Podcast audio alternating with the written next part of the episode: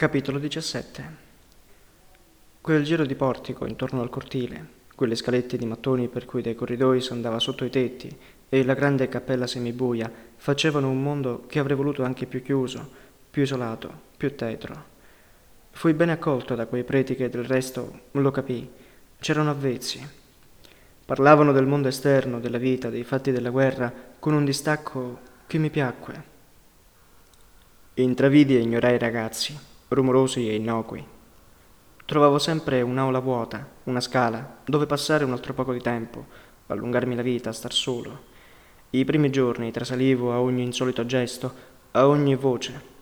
Avevo l'occhio a pilastri, a passaggi, a porticine, sempre pronto a rintanarmi e sparire. Per molti giorni e molte notti mi durò in bocca quel sapore di sangue e i rari momenti che riuscivo a calmarmi e ricordare la giornata della fuga e dei boschi tremavo all'idea del pericolo cui ero scampato, del cielo aperto, delle strade e degli incontri. Avrei voluto che la soglia del collegio, quel freddo portone massiccio, fosse murata, fosse come una tomba.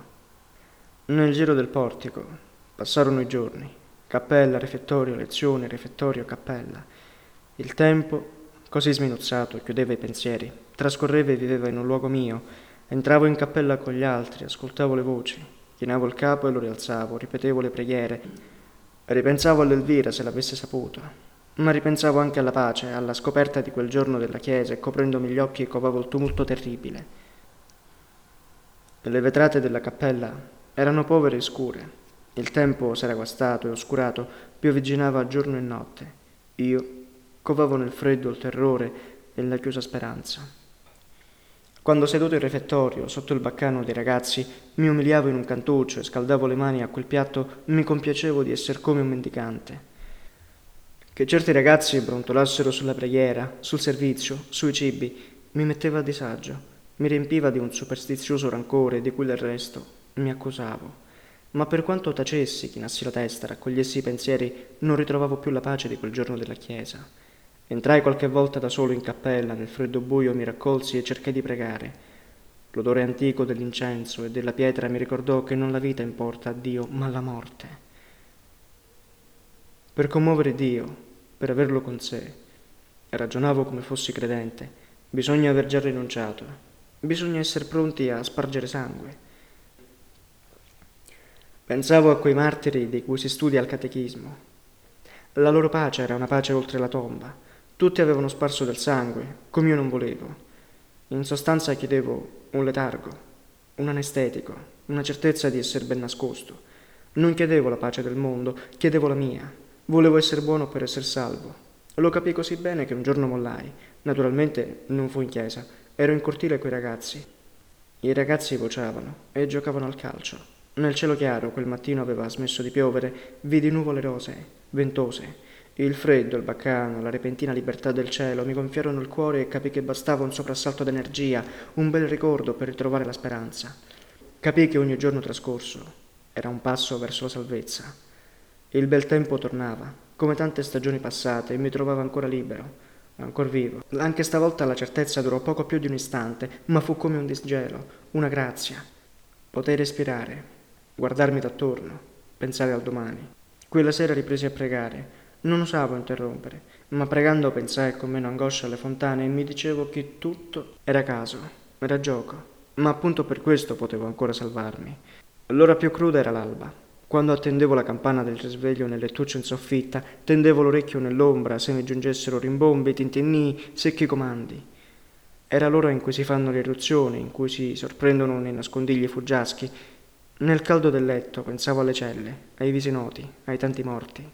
Nel silenzio rivedevo il passato, riandavo i discorsi, chiudevo gli occhi e immaginavo di soffrire con gli altri. Già questo filo di coraggio mi faceva trasalire. Poi venivano suoni lontani, chioccolii, tonfi vaghi. Pensavo alla grande pianura nella nebbia, nell'ombra, ai boschi rigidi, ai pantani, alla campagna. Vedevo i posti di blocco e le ronde. Quando la luce si annunciava per le fessure dell'imposta ero da un pezzo tutto sveglio, inquieto, a poco a poco entrai nel giro del collegio. Dopo 15 giorni assistevo i ragazzi nelle ore di studio. Me ne toccò un gruppetto di dodicenni e fu fortuna perché dei maggiori qualcuno, in divisa di avanguardista volontario, avrebbe potuto farmi domande. Altri assistenti come me intravedevo in refettorio e nel cortile. Ufficiali nascosti, si diceva, giovanotti del sud separati dai suoi. Cercai di evitarli. Nelle ore di studio sorvegliavo i ragazzi che se ne stavano in pace al loro banco, tutt'al più litigandosi per un pennino. Io leggecchiavo per conto mio i loro libri. L'ora più bella era al mattino, quando i ragazzi se ne andavano a scuola e il collegio diventava vuoto e silenzioso. Allora i giovanotti assistenti se la battevano anch'essi, infilavano il portone, la viuzza, correvano chieri, i caffè, le ragazze. A sentirli era una bazza. Non pensavano ad altro. Siamo uomini, dicevano.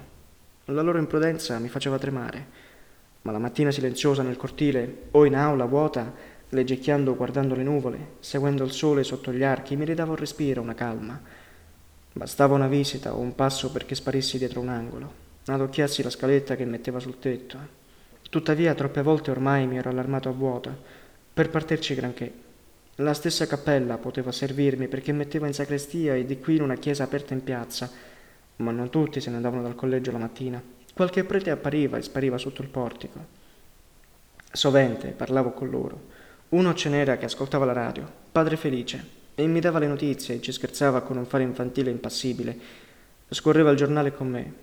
Per lui la guerra era una mena di quei tali, un pasticcio clamoroso e lontano, una cosa che a Chieri importava ben poco.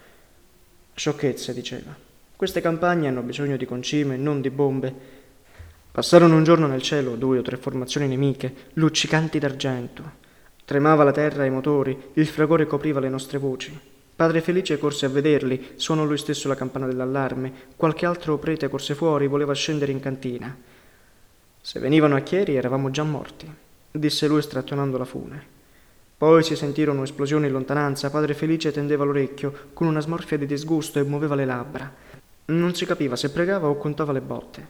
Io lo invidiavo, perché mi accorgevo che non faceva differenza tra quel pericolo mortale e un terremoto o una disgrazia, Discorrendo con me mi accettò sempre a prima vista, non mi chiedeva perché vivessi nascosto, diceva soltanto deve essere brutto per un uomo come lei starsene chiuso.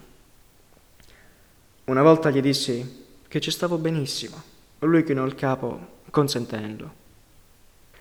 Si capisce, una vita tranquilla, ma un po' d'aria non guasta. Era giovane, appena trentenne, figlio di contadini Coi ragazzi, contadinotti quasi tutti e teste dure, sapeva fare, rabbonirli e tenerseli intorno. Sono come i vitelli, diceva. Non si sa perché li mandano a scuola. Mi chiedevo se anche Dino stava in mezzo ai ragazzi, se andava a scuola come prima, se l'Elvira gli parlava. Mi chiedevo cosa fosse successo alla villa, se mi avevano cercato a Torino. Tutto questo appariva remoto. Di là dalla tomba l'idea di ricevere qualche notizia mi faceva spavento. Meglio così, starmene al buio. Invece, vennero notizie. E inaspettate. Mi chiamarono in parlatorio. Una donna vi cerca. Era l'Elvira, con veletta e borsa, e Dino rosso, e ravviato. Non si è visto nessuno, mi dissero. Hanno tutt'altro da pensare. Nemmeno in paese, esclamai. Nemmeno in paese. Mi avranno cercato dai miei, dissi allora. Sua sorella le ha scritto. Mi diede la lettera.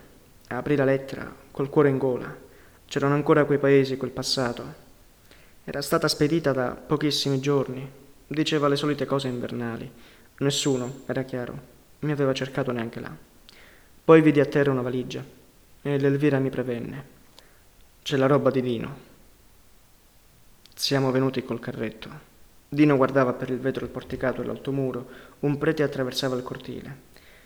Siamo stati l'altro giorno alle fontane. Nemmeno la porta avevano chiuso, ma tutto è al suo posto. Bisogna dire che la gente è ancora onesta. Parlava aggressiva, con un inutile bisbiglio. Era rossa e commossa. Si volse a Dino e disse a un tratto: Qui ti piace? Venne un ragazzo a chiamare Dino dal rettore. Guardare Elvira stupefatto. Lei gli disse di andare e dare buone risposte, poi volgendosi a me tentò un sorriso. Siamo venuti con il parroco, mi disse. Il parroco dice che questo ragazzo non può crescere abbandonato, ha bisogno di scuola, di guida. Frequentare a Torino non può. Chi lo accompagna? Il parroco spera di farlo accettare in collegio. Lo prenderanno. È quasi un orfano. La strana idea mi rivoltò, per il pericolo evidente. Dino poteva far da pista e tradirmi, e l'idea che ormai fosse solo al mondo non riuscivo a pensarla, mi pigliava sprovvisto. Qui fanno una retta, insisté l'Elvira. È eccezionale, per i casi come il nostro. Costerà poco o niente. È una grossa carità. Così Dino rimase in collegio. E l'Elvira ci lasciò, scrutandomi inquieta, assicurandomi che avrebbe portato altra roba, che adesso Dino ci faceva paravento. Mi passò anche i saluti di sua madre e dell'Egle. Disse che a tavola mettevano il mio piatto ogni sera.